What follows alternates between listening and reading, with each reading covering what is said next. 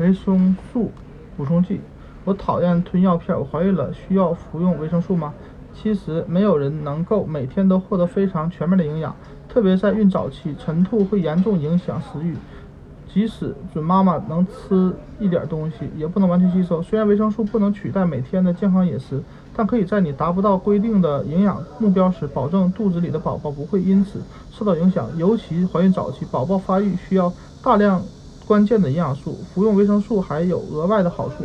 研究显示，孕妇在怀孕初期几个月服用叶酸和维生素 B 十二，可以大大减少胎儿出现神经管缺陷、脊柱裂、先天性心脏。缺失、缺损和自闭症的概率，同时能预防早产。另外，研究证明，孕妇在孕前、孕及或孕早期服用至少十毫克维生素 B 六，可能最大程度减轻孕晨吐的症状。还有一些一点，很多女性都缺乏维生素 D，维生素补充剂可以提高呃体内维生素 D 的含量，使其达到正常水平。应该选择哪种？维生素补充剂呢？市场上的补充剂产品数不胜数，既有处方剂，又有非处方剂，所以最好请医生为你推荐或指定。如果你不喜欢服用大量、大剂量的产品，觉得传统的维生素补充剂一次性服用剂量太大，难以下咽，可以让医生换个小剂量的糖衣片的或软胶囊的补充剂。你也可以咨询一下医生，考虑非丸、非药丸形状的，有粉末的。啊，软糖型或咀嚼型，对经常胃不舒服的孕妇来说，缓解型补充剂刺激较小。如果晨吐症状非常严重，挑选维生素 B 六或生姜含量较高的补充剂，有助于抑制恶心的症状。另外，服用补充剂的时候可以和饭一起吃，或者挑选一天中最不容易恶心的时间段吃，这样也可以减少恶减轻恶心的症状。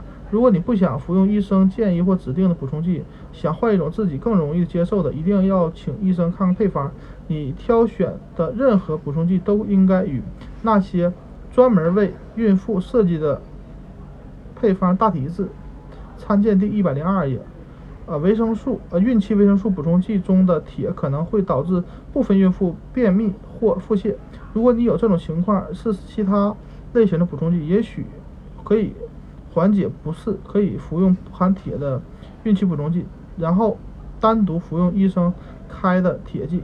你可能到孕中期才需要补铁来缓解不适，医生会根据情况建议你服用肠溶型的铁剂。我吃了很多维生素和矿物质的谷物食物和面包。如果再服用孕期补充剂，摄入的维生素和矿物质是不是太多了？